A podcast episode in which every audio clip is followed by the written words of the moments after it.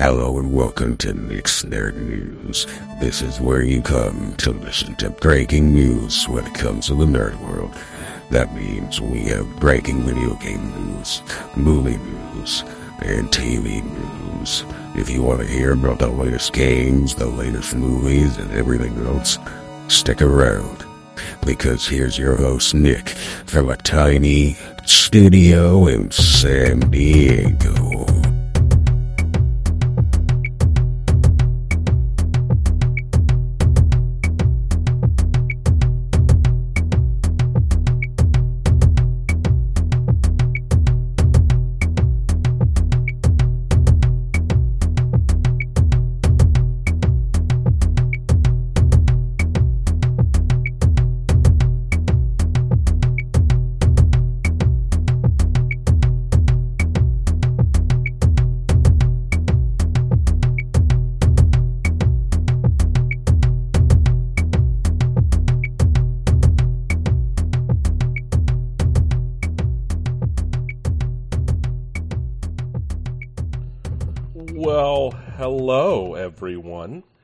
It is September 6th. that's wild, isn't it? It's I You know what? I'm sure you guys are tired of me saying that's wild to the the date every week. I mean, the date just amazes me every week. I can't help myself. No. no, time is going faster than I could have ever predicted it to go. Remember when you were little and time would seem like it would drag on forever and now as an adult it seems like the days and hours pass by in, the, in a matter of seconds. Well, that that's where I'm at on the timeline, realistically. Um, no, wel- welcome to the podcast, folks. Welcome to Nick's Nerd News. It's me, your host, Nick. Who could it, else could it be, right? Right? Am I right? I'm right.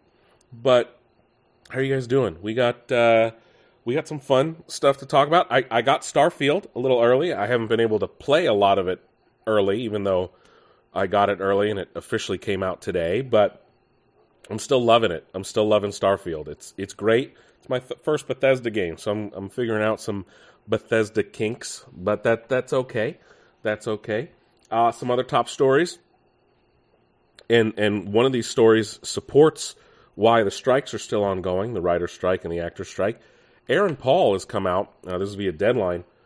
Aaron Paul has come out and said that he's not getting any residuals from Netflix airing episodes of Breaking Bad, which is pretty ridiculous because I know a lot of people watch Breaking Bad on Netflix. This is why the strikes are happening, people. Um, and even though the strikes are ongoing, I, I do still want to talk about Ahsoka um, because it's Star Wars and I love Star Wars. And just the fact that the greatest episode of Star Wars television was on TV last night. And I'm probably going to say that again next week, but that's because Ahsoka has been so damn good. It's damn near perfect. It it it feels like I'm watching the movies. And and I think that's why we'll, we'll expound on that later, right? But that's why I'm loving Ahsoka so much. Uh, but those are the top three stories. Um, we are also going to do my favorite 80s animated films later today uh, at the end of the episode. But before we get all to that, let's uh, just wrap up some things. Hey, guess what? You can listen to the show wherever you want. And to do that, just head to nicksnerdnews.com. You can listen to the show right in your browser. And guess what? We got links to all the best places to listen. We're on Spotify, we're on Google Podcasts, we're on Apple Podcasts, we're on iHeartRadio. We're on Amazon Music and Audible. I, you know what? I, I can't even think of where else we're at because we're pretty much everywhere. So make sure you guys head to that link, um, nicksnerdnews.com. Also, while you're there, check out our social tab. We got Instagram, we got Threads, we got Twitter, Facebook. Uh, I'm on TikTok. That's where I post a lot of stuff. Check out Stern News on your favorite favorite social media platform of choice or the Nick DeFalco on TikTok. That's my personal one. That's where I post everything. That's where you guys can keep track of what the what's going on with the show, different videos I post. I do collection spotlights. I do. Um, I list all the top movies. If you guys don't listen to the full podcast, whole lot of stuff on there. Uh, I'm to start doing some other things, so just stay tuned, stick around. You guys will have fun. But that's just some important things. Let's get to the real stuff, the news. That's what you're here for.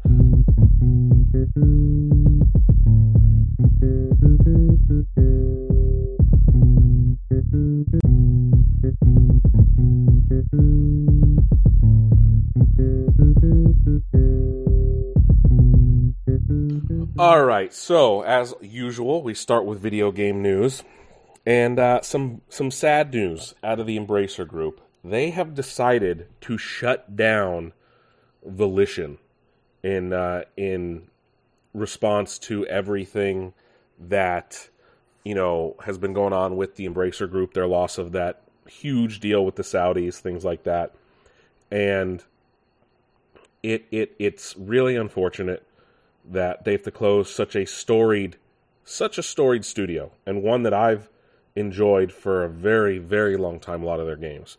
Uh, the biggest blow, of course, was Saints Row that came out last year. That the reboot that didn't really hit expectations from a lot of people. I was never a big Saints Row fan, so I, I can't speak to the nature of, of if it if it was good or not. I'm I'm looking at based on information I can see where you know, big longtime fans of the series didn't necessarily like the reboot, uh, whereas a lot of people, some people did enjoy it.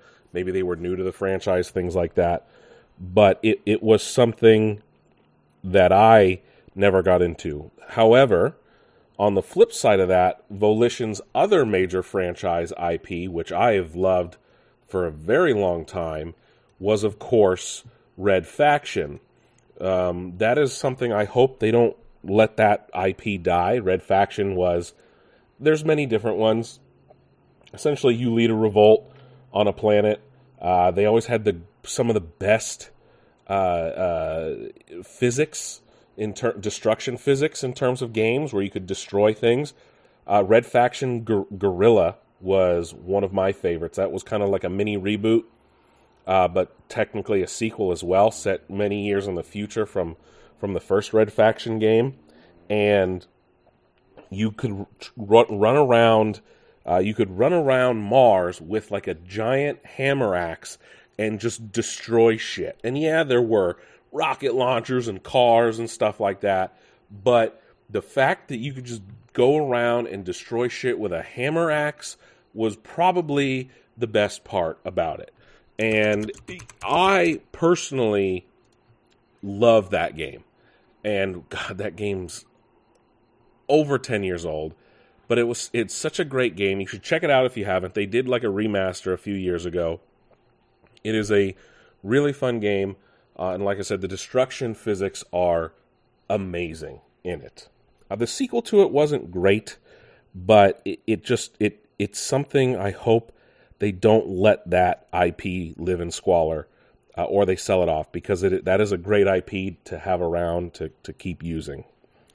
Um, Borderlands is coming to Switch, and a new Pandora's Box collection might be coming to PlayStation, PC, and Xbox as well. So if you've been holding out on uh, Borderlands, well, Borderlands 3 specifically, uh, that will be coming to Switch.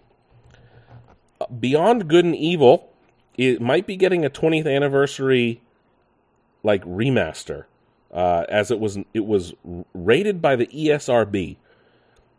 Ubisoft has yet to comment on this potential game release.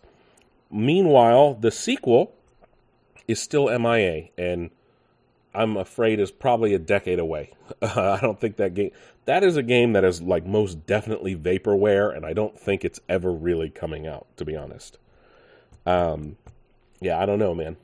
I don't know. It looks cool, but I don't know if it's ever coming out.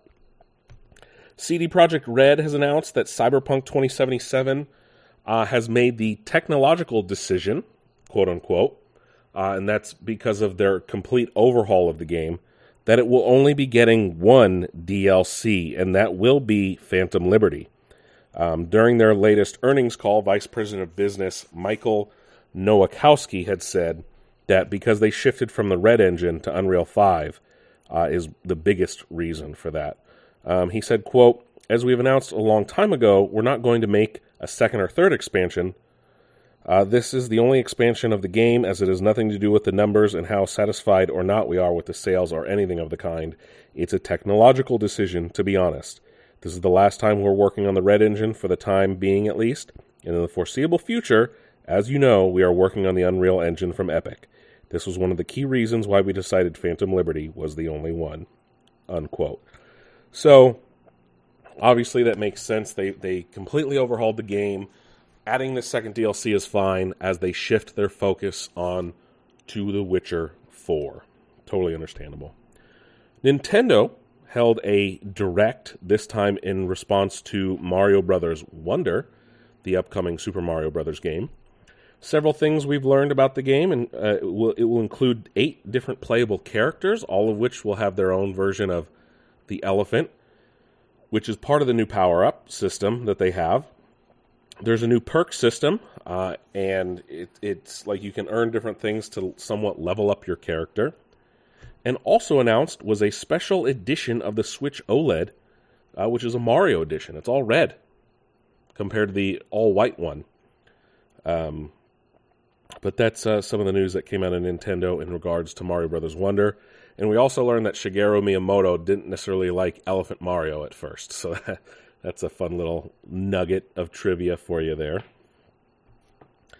A new GI Joe game was announced. It's it's uh, built in the beat 'em up style of old 80s arcade games, uh, similar to the Simpsons game and of course the uh, ever loved Teenage Mutant Ninja Turtles game.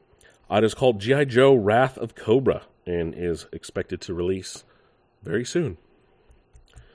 Lenovo has decided to get into the handheld PC race. Uh, they have announced the Legion Go. It is a handheld PC with detachable controllers. Uh, this was announced at IFA 2023, which was the uh, it's like a tech conference. Uh, the Legion Go. It is a like I said, it, it has detachable controller hand pads, however you want to call them. They're called the Legion True Strike.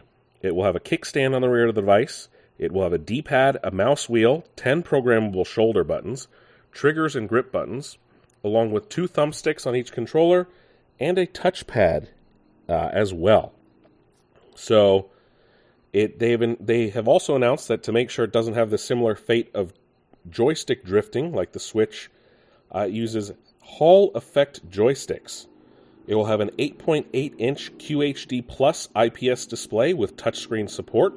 It will have 16 gigs of LPDDR5X RAM, M.2 SSD storage in, in three different configurations 256 gig, 512 gig, and 1 terabyte. There will be a micro SD card slot device allowing you to add up to 2 terabytes of additional storage. It will also include the AMD Ryzen Z1 Extreme CPU and RDNA graphics with Windows 11 pre installed. So there will be a FPS mode available on it.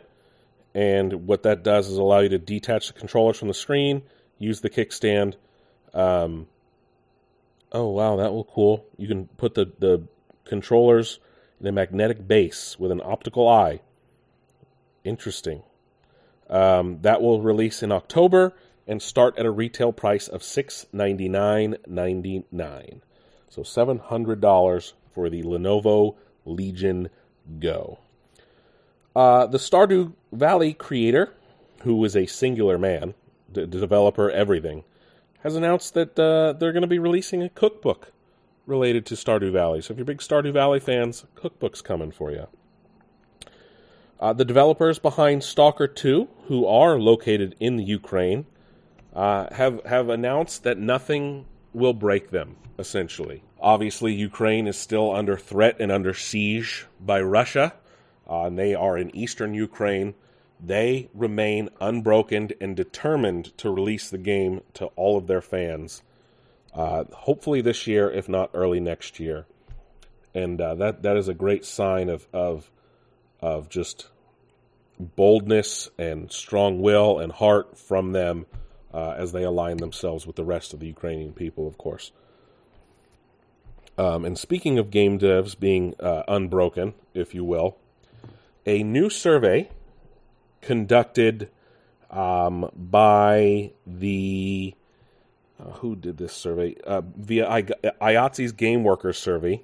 Uh, IATSE is, of course, the Workmen Interact. Or that that's the union uh, that a lot of game developers have started to join, um, which is the International Alliance of Theatrical Stage Employees. Uh, in a new poll conducted, in a new survey, has found that the video game industry is quote suspended in a parallel reality compared to other sectors of entertainment where union representation is more common. Um, unquote. They also said, quote, now five times more profitable for these employers than motion pictures, unquote. That's that's the video game industry always been making more. But the biggest takeaway from this is, quote, most game workers reported that their game career is either unsustainable or they're unsure whether it is sustainable, and less than half make it to their seventh year working in the industry. Unfair pay disparities within singular job titles, lack of retirement security, pressure to work unpaid overtime, low wages, burnout, and exhaustion were widespread and commonly reported. Unquote. Uh, they also followed it up with, quote, ultimately, two and three respondents indicated they did not believe they were in a position to negotiate viable solutions to these problems on their own highlighting an environment where unionization and collective bargaining could be a viable alternative to the status quo. Unquote. Now, I've been reporting on this for quite a while, and I'm sure a lot of you understand the nature of video game development if you've been listening to this podcast or are a gamer in general, you've heard of the term of crunch. Uh, and this happens when a game is ready to release and studios somehow put all of their staff on it in like the last week and they have to work like 100 hour weeks and aren't paid properly for the overtime. And I get it, right? That that's a completely understandable thing to be very very upset about. And I can understand why they're unionizing, especially when it comes to pay. Game testers are paid like less than some other jobs and they're paid pretty low for what they have to do. Um, I get it. And I get why unionization is happening, and this survey is kind of an indication of that um, which is very, very interesting. So, this was from March uh, through mid August. It was it's they're still collecting some responses. Uh, obviously, you have to be part of the video game industry, and it includes AAA, mobile, and indie developers. Uh, skewed heavily towards AAA developers, though. Uh, over 57% of them were. This is all via IGN as well.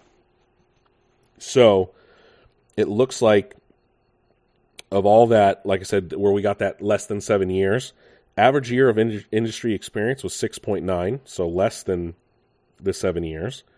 Uh, 42.9% said yes if, if it was working in games is sustainable. 37.9 said no, and 19.2 said unsure. So uh, only employees with multiple decades of experience said they felt it was sustainable. So that's a small percentage. But uh, like I said, it mostly has to do with crunch. So, uh, 50% of respondents said they, they have experience with crunch in the last two years. Uh, 57.9% of respondents said they are paid annual salary, 26.4 reporting hourly pay. Um, some quotes from them say, quote, it's frustrating to work a 14 hour day and know that with California overtime laws, I should be getting paid for 18 hours of my time when I'm only getting paid 8. Unquote. That's breaking the law right there. Uh, 45% of workers said their pay is not keeping pace with rising costs of living, while nearly 20% said they were unsure. 54.3% said they've not been able to negotiate a raise on an individual basis. Ooh, that's not cool. All this information is online. Like I said, multiple outlets are reporting it. I got my information from IGN, which quoted the IATSE survey directly. Uh, Pete Hines, who's uh, one of the heads over at Bethesda, you know, they today the game officially launched. By the way, the Halo art that they put out in in honor of, of uh, Starfield was great. Anyway, uh, Pete Hines, one of the studio heads at Bethesda, said that he is optimistic about the future of Redfall. You know, he's got to say that, right? Um, he said, like, look at what happened with Fallout 76, and it's like, uh, I don't know, man, is Fallout 76 really doing as well as you want us all to believe? But it's just funny for them to still be talking about Redfall on the day that Starfield officially releases. So, we just talked about that IATSE survey in regards to game developers. Well, how about game actors? SAG AFTRA is now looking to potentially strike against video game developers as well. Via Variety, uh, SAG AFTRA has said that negotiating toward a video game contract have reached a stalemate. And uh, lovely. Uh, more strikes. I get it. I do. Uh, their goal is to, quote, win wage increases in protection from artificial intelligence, unquote. So, yes, this is true. Artificial intelligence is infecting the game world as well. Some studios have looked at the possibility of using AI to voice NPCs. So, we'll see what happens. Uh, this contract is with Activision Productions, Electronic Arts Productions, Insomniac Games, Epic Games, WB, and more uh, other studios. That is set to expire on November 7th uh, last year of 2022. They extended, uh, they agreed to an extended talk, and uh, there is supposed to be a resumption of talks on September 26th later this month. So, these are the official demands. Quote, an 11% retroactive increase in rates for video game performers, followed by increases of 4% and 4%, unquote. Uh, this is similar to what they're asking the AMPTP in regards to movies. And uh, again, it has to do with artificial intelligence, pay, and all things like that. So we may potentially have a video game actor strike as well. If you remember, this happened several years back, which led to a lot of big name people not necessarily voicing actors in video games. So, or could cause major delays as well. Uh, Final Fantasy 17. Square Enix has announced, excuse me, Final Fantasy 16. 17 hasn't even been entered the ether yet.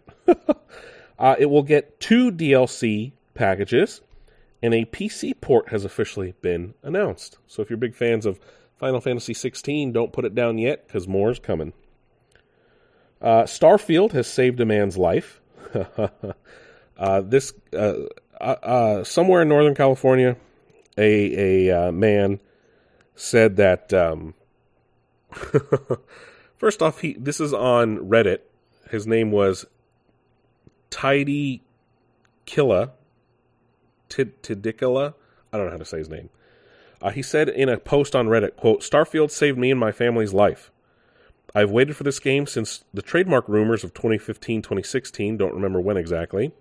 In anticipation, I pre ordered the premium edition, waiting to play the game. On the night of August 31st, I decided to stay up and play as long as possible to experience this new universe.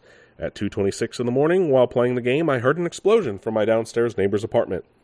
I paused my game to see what was happening. When I opened the door, I saw flames rising up our stairwell to our apartment. I immediately got my wife and cat rushing us to safety with only minor burns. If I hadn't been up binging Starfield, I would have been asleep and we would have all died to smoke inhalation. I want to thank this game for saving my family and me from a horrible fate. Unquote. Uh, this happened up in Chico, which is up in Northern California. But the fact that a video game saved this man's life. See, kids, don't ever tell your parents it's a bad thing to stay up late and play video games. It may one day save your life. oh, man. So, Doug Bowser, who is the current head of Nintendo Amer- of America, has been very open as of late, uh, being interviewed and, and things like that. And um, he did an enter he did an interview with IGN uh, at a recent Nintendo Live event, and he said he said quote he stopped counting the years unquote when it comes to lifetime sales of the of the Switch and its potential full lifetime, following up by saying quote and the reason is first of all we talked about this when we launched the Nintendo Switch we really did believe this was a very, very differentiated model and device that people could play at home, like a home console, take on the go, like a handheld. And there's a variety of different gameplay experiences somewhere in between. And so it's maintained that point of differentiation, quite honestly, over the years quite nicely.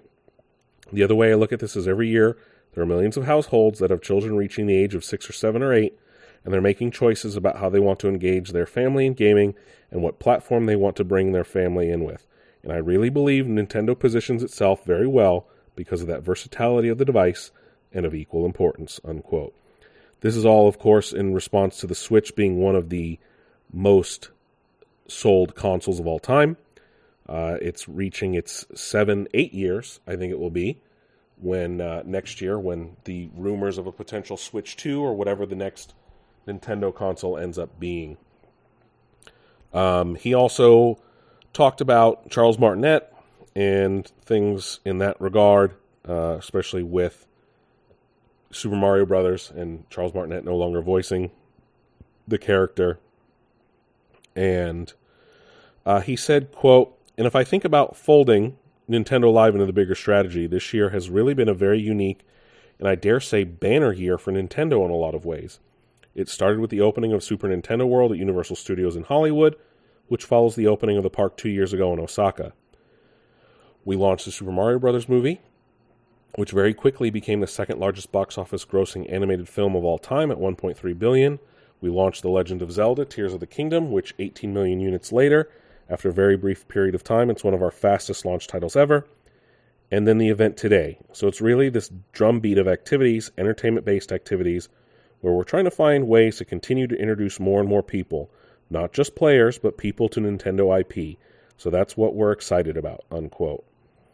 Um, I do want to see what he said, though, about Charles Martinet.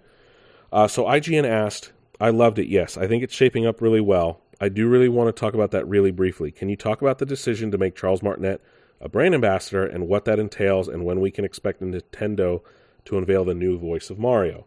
Doug Bowser, quote, Ah, yes. Well, Charles has obviously been a voice actor with us for quite some time, and as we look for ways to keep Charles involved in Nintendo's business, we thought this was a very nice transition for him, and Charles is very excited about it. I'll let Charles speak to it himself if he'd like to, but we look forward to having him continue to represent Nintendo and, importantly, the Mushroom Kingdom as we go forward. I think people have recognized this when they see Super Mario Bros. Wonder. They'll hear a different voice, and we'll let that play out, and that will be within the credits. And people will learn who the new person is at that point in time. But we don't plan to make any announcement in advance of that. Unquote. Very coy. Very, very coy, Doug. What what are you hiding there, huh? Unfortunately, no hints about whatever the next Nintendo console will be, but you guys are more than welcome to go find that interview on IGN with Doug Bowser. Starfield, of course, officially launched today. However, it has already topped the sales charts of Xbox and Steam days before its official release. Via video VG247, Game Pass members are flocking to the Xbox store. I to hand over the $31.49 to play Starfield a few days early, I myself included. Uh, you could buy the premium upgrade through Game Pass, um, which is smart by them. Uh, you have to to be able to play on Steam. You have to buy the, buy the full premium edition at hundred dollars, though. But it had already been going off the charts of Steam as well. Via SteamDB, it hit a concurrent peak of over 245,000 people, uh, with the daily peak rising between September 1st and 3rd, despite it getting less valuable as we got closer to today. So that means almost 250,000 people paid the hundred dollars to play Starfield early. Um, that's crazy. Someone already beat the speed run on it in less than three hours. How about that, folks? And there's a ton of mods out there already as well if you're playing on PC. Uh, Stray, the hit game where you play as a stray cat, will be getting a animated film adaptation. And my only question to that is why? Is is it that fulfilling, engaging? I, I don't understand. You play as a cat in a robot world. Does that really need a movie? EA Sports has announced a new game, uh, that being WRC, World Rally Championship. It is a new racing game from EA Sports, where obviously it's all rally focused. It looks decent in the teaser trailer that's interspersed with live action and with gameplay. Um, if it's a good rally game, it will will remain to be seen. Uh, EA does have several racing developers under their belt, so they do have the talent for it. We'll see though how it shapes up when it officially releases. A new 007 game was announced. It's called Cypher 007. It will be a mobile game hitting Apple iPhone stores or uh, app stores first. Uh, get to relive all of 007's major moments on a mobile game. How about that? And then also, we got to hear from Charles Martinet about his new role as a Mario ambassador, um, which uh,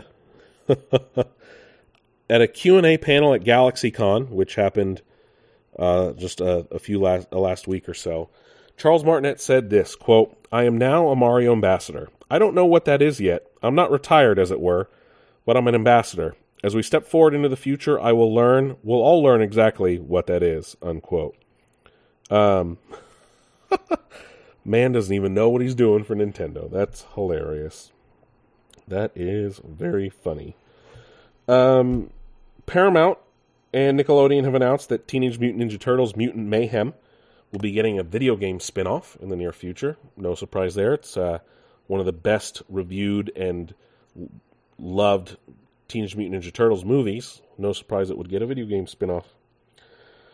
Todd Howard, of course, was asked about the Bethesda's and MachineGames Indiana Jones games. And while he didn't give any concrete information, he said, let's talk next year. I'm paraphrasing there. So hopefully we'll get some news there. And how about this? Um, let me see what he actually said. Yeah, it was with Esquire. He's being interviewed by Esquire. It said, uh, how, quote, Howard would talk more about Indiana Jones. I can tell he really wants to, but he's not allowed. Oh, that's unquote. That's what the article says. Um, this is what Howard said to the interviewer. He said, quote, we'll talk next year, unquote. So, interesting. Maybe some more information will come out of that then. Uh, Megan Fox has been announced as playing uh, Nitara in Mortal Kombat 1. Be wary, folks. Spoilers have hit the internet for the full roster reveal of Mortal Kombat. So if you don't want to be spoiled before the game launches next week, be wary. Uh, and then we've also learned that Skull and Bones has lost its third creative director. That's nuts. Um, via Kotaku, creative director Elisabeth Pelen left Ubisoft Singapore uh, to go back home to Ubisoft Paris. She'd been working on Skull and Bones since 2018. Uh, this is the third creative director to leave the project since it was first announced. Um, there's also a organized labor campaign going on via Singapore's Creative Media and Publishing Union uh, as they try to unionize the group. Some of the developers at Ubisoft Singapore try to unionize. Um, Ubisoft said to Kotaku, quote, Five years ago, Elisabeth Pelen went to Ubisoft Singapore with a mission to reboot the creative direction of Skull and Bones. She succeeded, and the Skull and Bones team is now fulfilling her vision to deliver a unique naval action RPG experience to our players. Unquote. I don't think this game's ever coming out. Here's another case of Ubisoft vaporware. What is going on at Ubisoft where all these big games they announce are just turning into vaporware, huh? What are you doing over there, Eves? Come on, Eves, get the get the show on the road. You, you people are going to keep trying to take over Ubisoft if you don't deliver, man. I got faith in you, Eves. You can do it. um, that's our final major gaming story, I should say. But uh, I do want to talk about Starfield before we talk about Hollywood. I haven't put a whole lot of time into it, just because even though I did get it early, just things happened this weekend. So I'm I'm playing it though, and that's what matters, right? I have it. I had it before launch, so that way we don't have to wait too long um, for my review. I will try to re- get as much done this weekend to re- fully review it next week. Um, I'm having a lot of fun with it though the the the starship mechanics are a little cantankerous, uh, but but intuitive. It, it's similar to how you had to like balance power in Star Wars Squadrons. Even though I hated that game, it's similar in terms of how you have to balance, depending on how you want to engage in your dogfight. You have to balance either engines or missiles or you know ballistic missiles or sorry ballistic weapons laser weapons. Obviously, you don't want to put any energy to your your like hyperspace engine. I'm just calling it. I think it's called a gravity drive in the game. The gunplay is very smooth and fun. Uh, it's very easy to become encumbered, where you pick up too many items and it slows you down. So that's one thing you got to watch out for. I don't know why they would make a mechanic where you could pick up every like mug and file and paper and tray. Maybe that's a Bethesda thing. This is my first Bethesda game, but it's it's great, and I love the customization so far in terms of how many different things are available via spacesuits and weapons and stuff like that.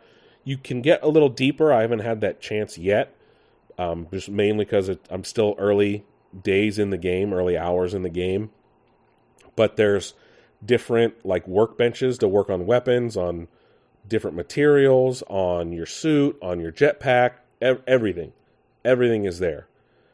And the the when it comes to like shipbuilding, it looks to be like that will be a very big post game thing, which is fine because via everyone that's been playing it, this you're gonna people are gonna be putting hundreds of hours into this game, and that's fine. I don't know if I'll be able to put hundreds of hours. Maybe over time I will, uh, but but nonetheless, Starfield is great. I'm having a lot of fun. It's very crisp and clear. Uh, it does run at a 30 stable 30 frames per second, found via Digital Foundry and, and Eurogamer. But overall, it's it. There's a lot too. There is a lot to get into in this game, and it can be overwhelming. But if you go in with an open mind and you're excited, or if you loved Skyrim or Fallout, I think you're going to enjoy this game. I've never played those, and I'm still having a lot of fun because it is, as they say, NASA punk. So I get it's got a very more realistic vibe to it than maybe some other sci-fi games. Um, but it it's it's definitely something to enjoy, and like I said, there there's plenty to do.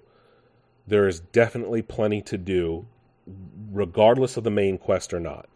So don't feel like don't let it overwhelm you. Like I said, it, it can be overwhelming and daunting, but don't let it because it's very fun. And to comment on some of the, the issues people had before, like the not being able to explore everywhere, well, Alana Pierce, who is uh, a gaming personality, decided to manually fly to Pluto. It took seven hours. So no one can really complain about not being able to explore in this game. Yes, you can jump to places, but you can do it manually. It just takes forever. So, yeah, that that's that's what's going on with Starfield. People just love to complain because they can complain. But uh, that's kind of it for gaming. Uh, that, those are just my initial thoughts on Starfield so far. Next week I'll have a little bit more in depth on it. Um, but let's uh, let's check in on Hollywood, shall we?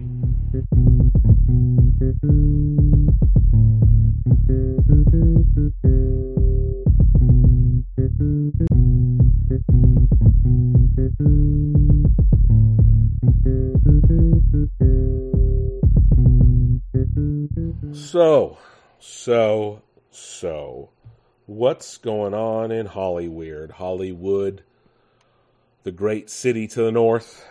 It's not that far. Um, anyway, Adam Driver was recently at a film festival and has called out Amazon and Netflix. He was, uh, this is via Variety, and he was at a press conference to promote the Ferrari movie at the Venice Film Festival, which he is allowed to do because of special accommodations given by SAG AFTRA. And uh, it, it's mainly because of its independent film status. And he said, quote, I'm very proud to be here to be a visual representation of a movie that's not part of the AMPTP and to promote the SAG Leadership Directive, which is an effective tactic, which is the interim agreement. The other objective is obviously to say, why is it that smaller distribution company like Neon and STX International can meet the dream demands of what SAG is asking for? This is pre-negotiations. The dream version of SAG's wish list, but a big company like Netflix and Amazon can't.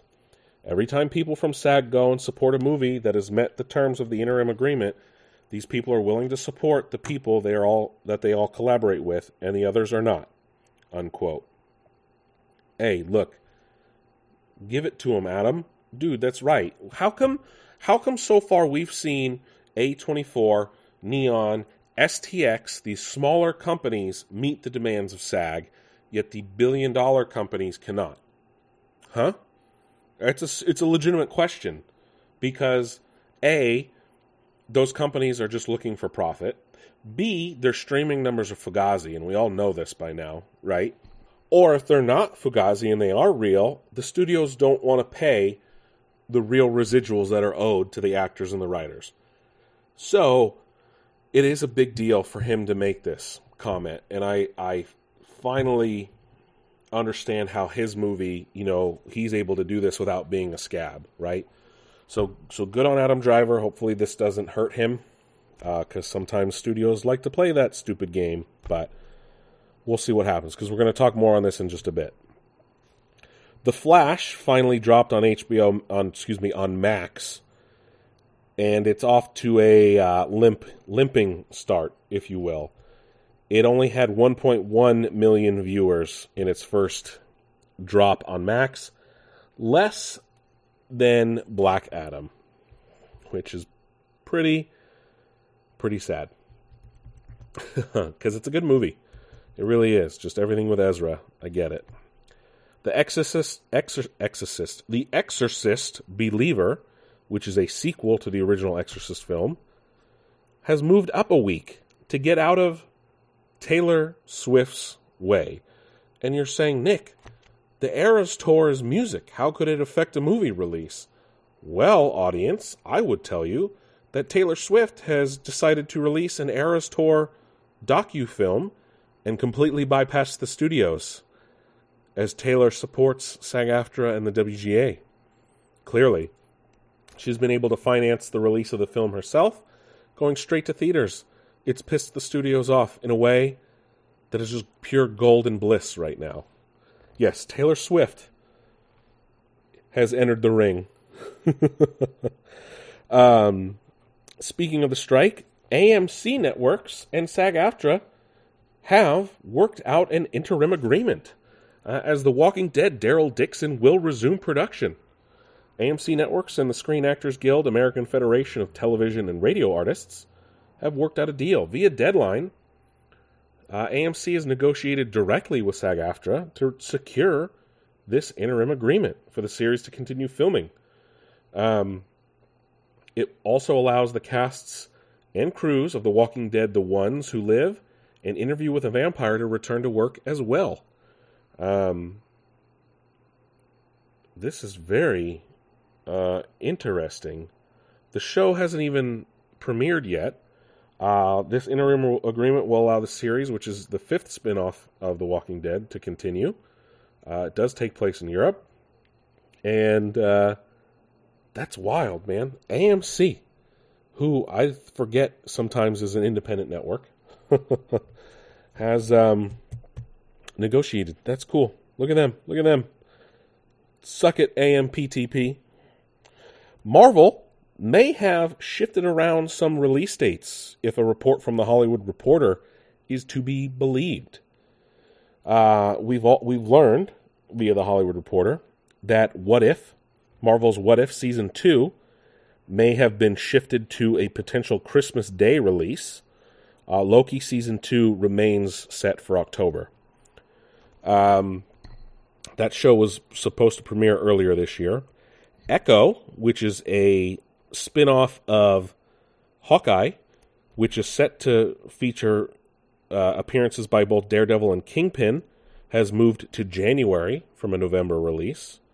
X Men 97, which has apparently gotten a season 2 greenlight already, is set to premiere sometime in early 2024, despite supposed, supposed to be airing around now.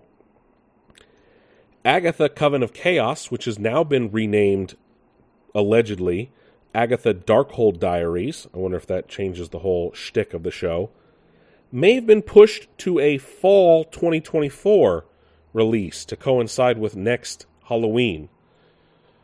Wow, that's a huge delay. Ironheart has been removed from the schedule completely. That is the uh, spin off of Black Panther Wakanda Forever, the girl who takes over Iron Man's mantle, uh, Riri Williams. Daredevil Born Again has officially been delayed, uh, given the strike. And Wonder Man, starring Yahya Abdul Mateen, has also hit a snag. Uh, they only just started production, so that's going to be a while for that show, it looks like. So none of this has officially been announced by Disney or Marvel, so take it with a grain of salt. But given that the Hollywood Reporter is reporting it, there's probably a lot of truth to it. Uh, if you're waiting to watch Barbie at home, you don't have to wait much longer, as it will hit digital storefronts on September 12th. No word on a max release date, though.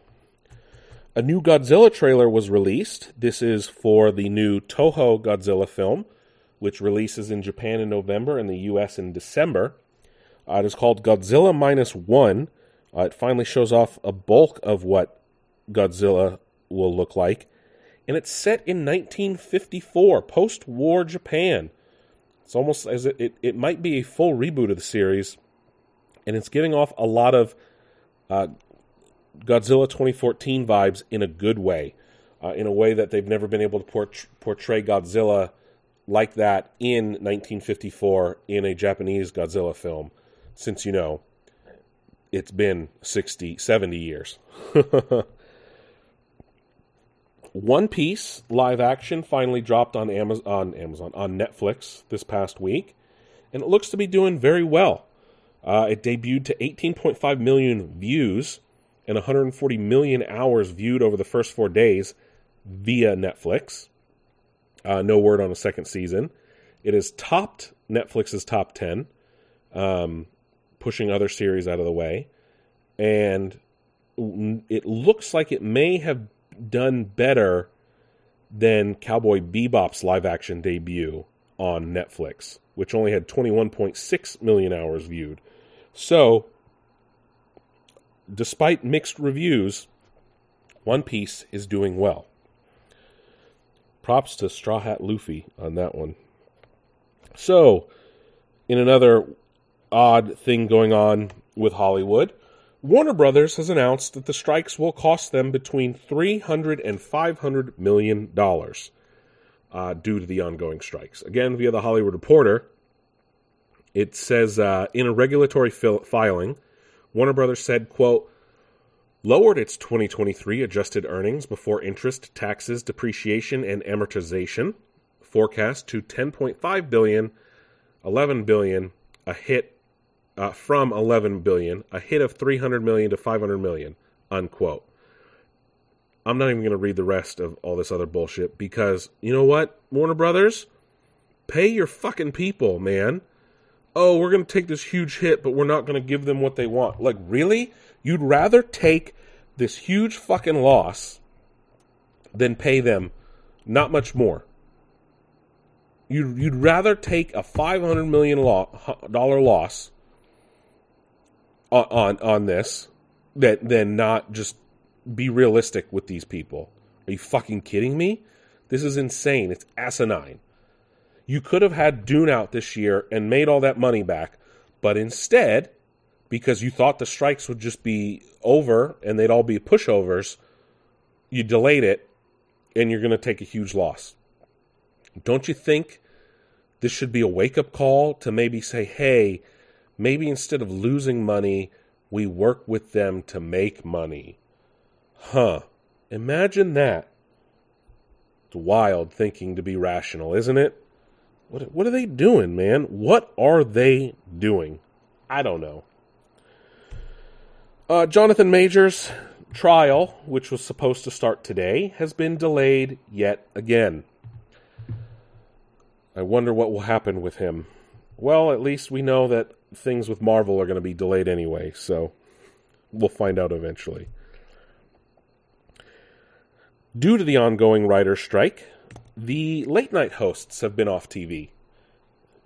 Uh, Jimmy Kimmel, Jimmy Fallon, John Oliver, uh, uh, Seth Meyers, they've all been off the air. Stephen Colbert. Well, the five of them have decided to launch a podcast called The Strike Force 5. And it's hilarious.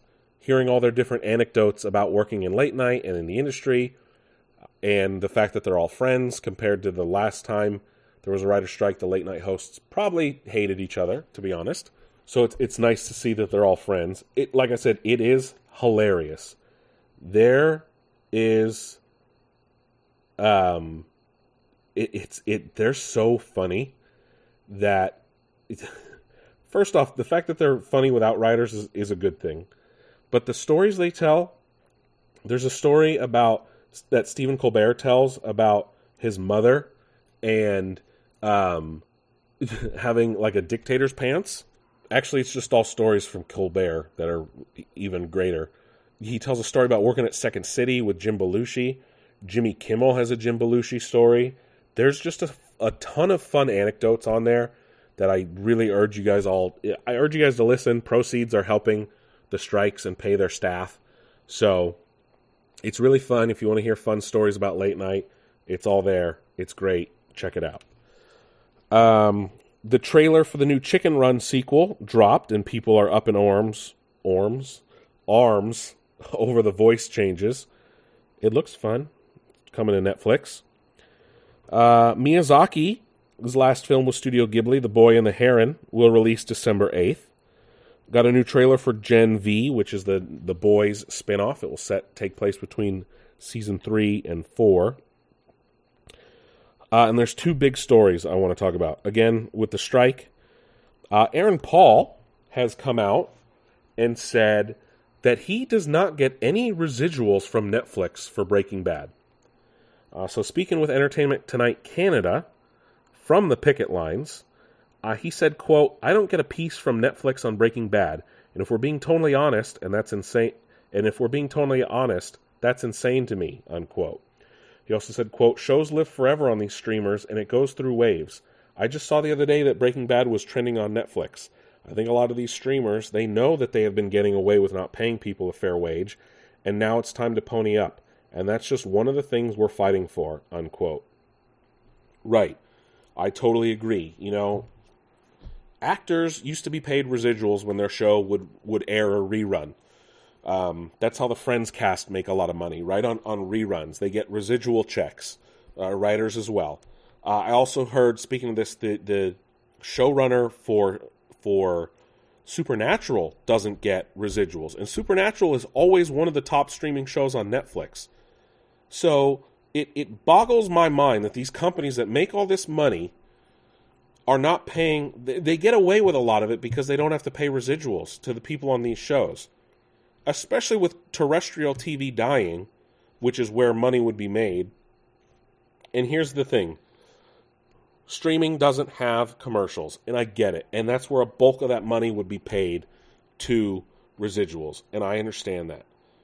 And maybe the solution might be to put ads on streaming. I know it's not best but if they're going to keep jacking up the price on us and it's not paying residuals, what the fuck is it paying? Is it because they're not making money because they're making dog shit content? Netflix is a prime example. There's so much shit that is Netflix made, and it's shit. It's dog shit. It's absolute dog shit. Go back to pilot season, where, like, if people didn't like it, don't fucking make it anymore. Don't dump all of the money into it if people don't like it because then it's a waste of money. I thought these companies are about, you know, the bottom line and return on investment. But if you're to if you're to release shows that no one's fucking watching or release them that just fall off a fucking cliff, this is what pilot season was on terrestrial television. A company would pay for a pilot. They would air it. If people liked it, they would greenlight the show and pay for all the episodes. If people hated it, guess what? It wouldn't make it to air, and they didn't have to dump money into a whole season. I, Netflix is also making a ton of fucking reality shows, so that's cheap. And and and I hate to say this because there is stuff on Netflix I like, and I like content on other platforms and other streamers, but like you need actors and you need writers for good content. And if you don't have either, you're not going to have content. Reality TV can only go so far these days. You, look, You, you you can't have just a billion dating shows and a billion housewife shows and a billion like re- realtor shows.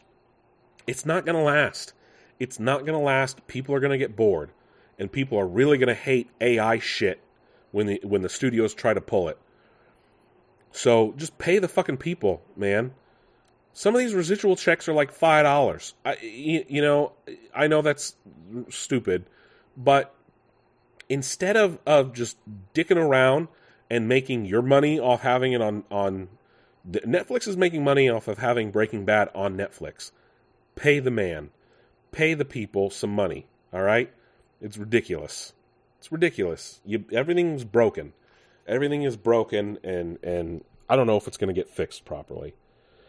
Um, here's a huge story. It turns out Rotten Tomatoes may have been paying for good reviews on the website.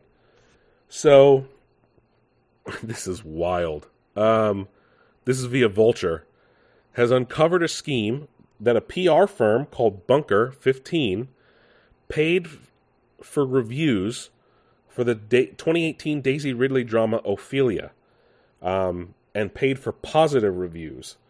So the movie originally came out with a 46% on Rotten Tomatoes.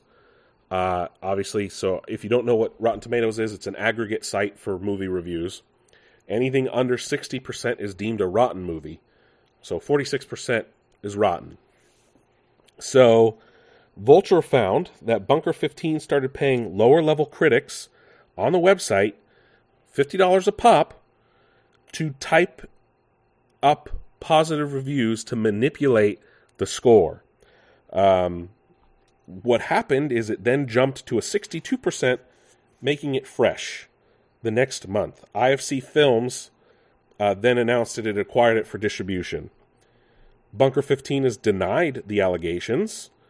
Um, I'm not sure if Rotten was involved in it, but this is a huge deal because Rotten has always been accused of of doing things like this. Um, holy shit! IGN owned Rotten Tomatoes. I didn't know that. Um, or maybe uh, Ziff Davis owned it. But oh wow, no, never mind. They just flat out outright owned. They outright owned Rotten Tomatoes from 2004 to 2010. That's funny. Um, Humble Bundle is owned by IGN too.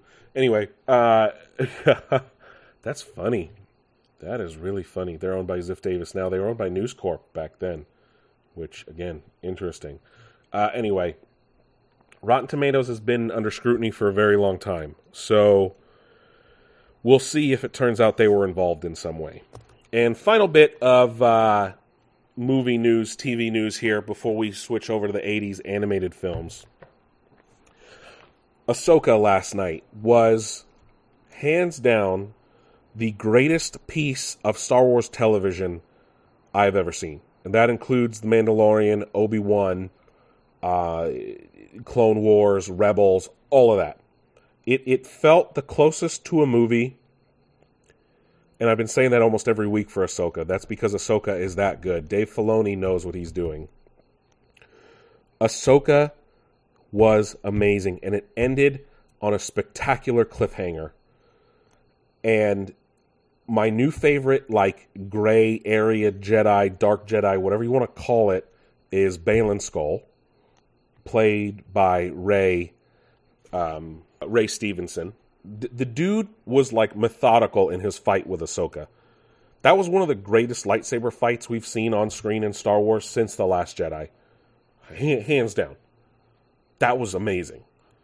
And methodical precision, surgical precision in like fighting off Sabine and her blaster bolts and his fight with with Ahsoka and you hear his lightsaber crackling it just was was oh my god, it was so good. And then the fight with Ahsoka or with with Sabine and um, Baylan Hati, I think is her name, the new like Padawan of of Baylan Skoll. Oh, I just gave her. Anyway, her name, the the Padawan of, of Baylan Skoll. That fight was great too. Ahsoka lost a helmet Ahsoka. I keep saying Ahsoka. Sabine lost her helmet in it, and then a major, major cameo appearance from a certain person at the end as they go to the world between worlds, which, if you're not familiar, is some amorphous place within the Force. Oh my god. Oh my god. Next week is going to be fucking insane. Next week will also probably be the best episode of Star Wars television. Who knows? It's that good. There's also amazing shots of the the new like hyperspace ring ship that the te- the the the like Baylan Skoll and them are using to get to Thrawn. So, oh my god, it's so great. You need to watch Ahsoka if you're not, because it's that good. But try to watch Rebels and Clone Wars before if you can. Um, that's it for TV and, and movies. Uh, let's talk about my favorite animated movies from the 80s, shall we?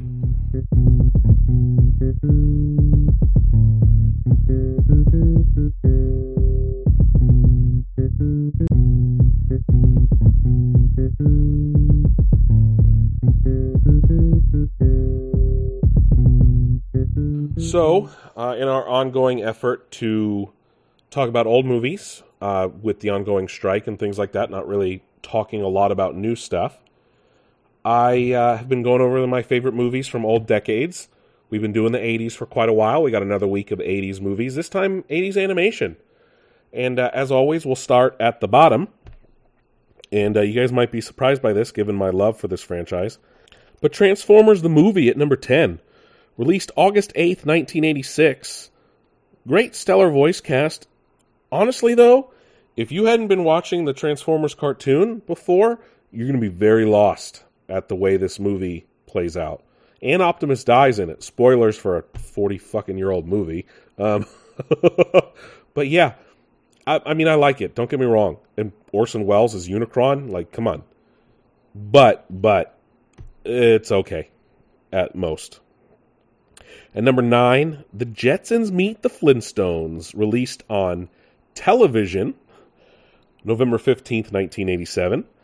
This is a fun little time travel ish thing where technically, like, the, the Flintstones live on the Earth down below the Jetsons or something like that. I, I don't totally remember. I just remember the, the fun hijinks of, of future meeting past because it's very funny and, and it's like fish out of water type stories. Number eight, When You're the Best of Friends. The Fox and the Hound, released July 10th, 1981. I'm not crying, you're crying. This is a great movie. Um, it's a very sad movie as well. I know my brother particularly enjoys this movie. Um, tells a story of a fox and a hound that become friends. Obviously, the, the hound belongs to a hunter and uh, you know hounds and foxes can't really really be friends because they hunt each other. So uh, look at disney pulling at their heartstrings as as per usual. Number seven we got the brave little toaster mainly for nostalgia reasons. Uh, it's a fun little movie about a toaster who is brave. No i'm kidding. Uh, the toaster gets like thrown out and he's with other appliances. The movie's fucking scary at points too especially when you're a kid man some wild things going on in this movie, and other machines like kill, getting killed and stuff. This is not a kids movie, man. Whoever said this was a kids movie is insane. Jesus. Another movie that aired on television, uh, The Animal Olympics, released February 1st, 1980, to go along with the 1980 Olympics on NBC. This is this is a really fun movie um, because it, it shows like animals as if they were in the actual Olympics, and it shows them playing in, in different sports. Like rhinos play, if I remember correctly, rhinos play in like hockey. There's runners, and there's like a runner that gets lost in Shangri La, and then like a goat runner, and he falls in love with a, um, like a, a gazelle runner, if I remember right. There's curling. There's there's uh, track and field events. It it is a cool movie. I don't know if you can watch it anymore. Uh, I have a vivid memory of this. I think we I had it on VHS as a kid. Okay, so it's it's on Tubi. It's on Amazon Prime. It's on Sling. You should definitely check it out. It is a fun little movie. Um, I very much enjoy it. it. I know it's old, but you guys should check it out. It might be fun for your kids if you have kids. If you've never seen it, it's cool to check out. It's it's it's a very fun movie for sure. And, and Gilda Radner and Billy Crystal are in it, so that alone should tell you how it, it's funny too, and that and it works, especially if there's like an Olympics going on. It's really fun. Number five, no surprise here. Uh, the Little Mermaid, released November 17th, 1989. Look at this stuff. Isn't it neat? Wouldn't you wonder if my collection's complete? This is pro- this is probably the most watched Disney movie that I have, other than maybe Hercules or maybe The Lion King. Like those three are my to- most watched. The Little Mermaid is a great movie, the original. I haven't watched the new one yet, so I, I can't say yes or no on that. But I very much enjoy The Little Mermaid, Ariel, Triton, the whole shebang. I am. This is one of my favorite Disney movies. Full stop. You don't need to worry about what's going on with me. You know, it, it's a it's a thingamabob. All right, and and that's where I'm going to leave it.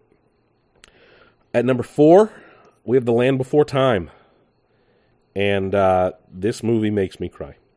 Littlefoot and his friends on their journey to reach a new home, running from the sharp tooth, sharp tooth, um, I get very emotional watching this movie. Um, released November eighteenth, nineteen eighty eight, almost a year before The Little Mermaid. It, it it it's Amblin Entertainment from the from Steven Spielberg essentially produced it. Um, this went on to be a major franchise. I think they made like twenty movies after this. Obviously, only the first few are good, but this is a great movie to show your kids, especially if they like dinosaurs. Uh, the Land Before Time is, like I said, it pulls at the heartstrings, man. It, it makes me emotional, but I love it. Uh, number three, another Amblin movie, another movie that makes me cry.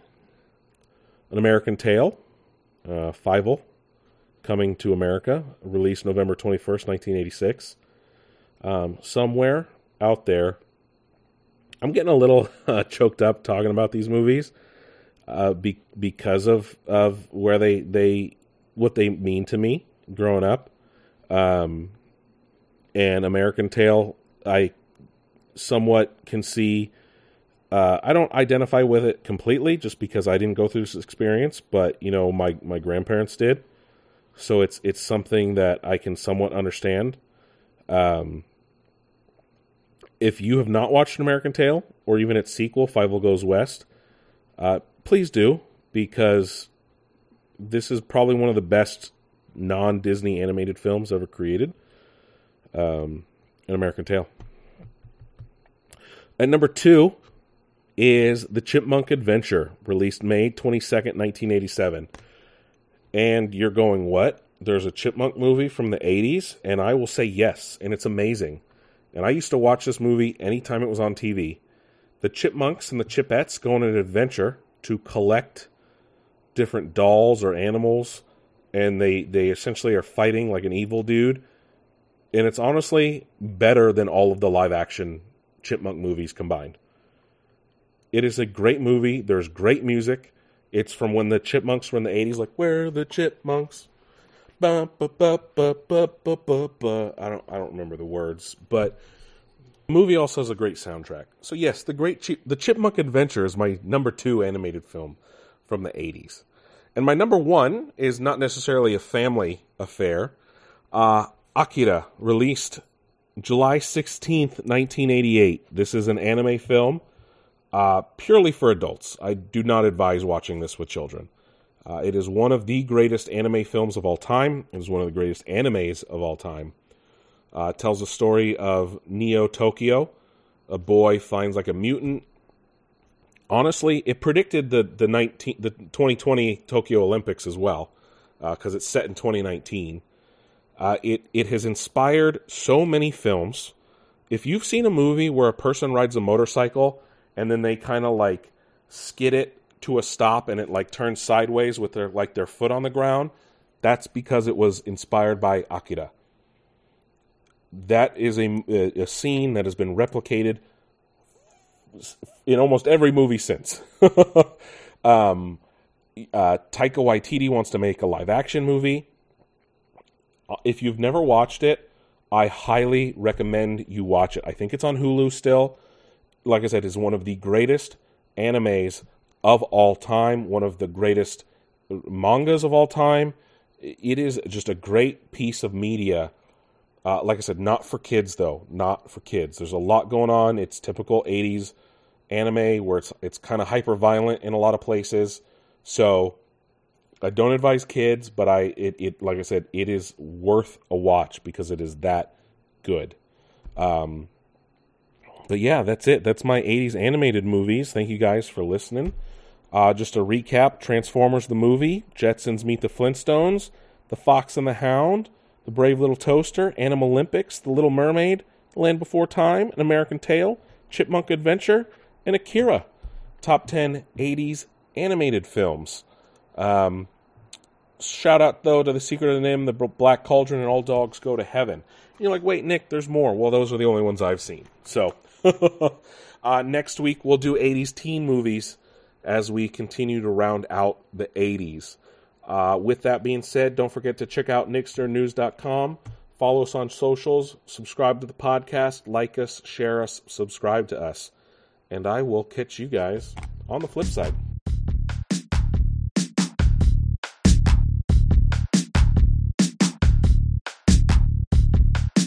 This has been a production of Nick's Nerd News. Please do not use without implicit faxed permission. And yes, that means with a fax machine.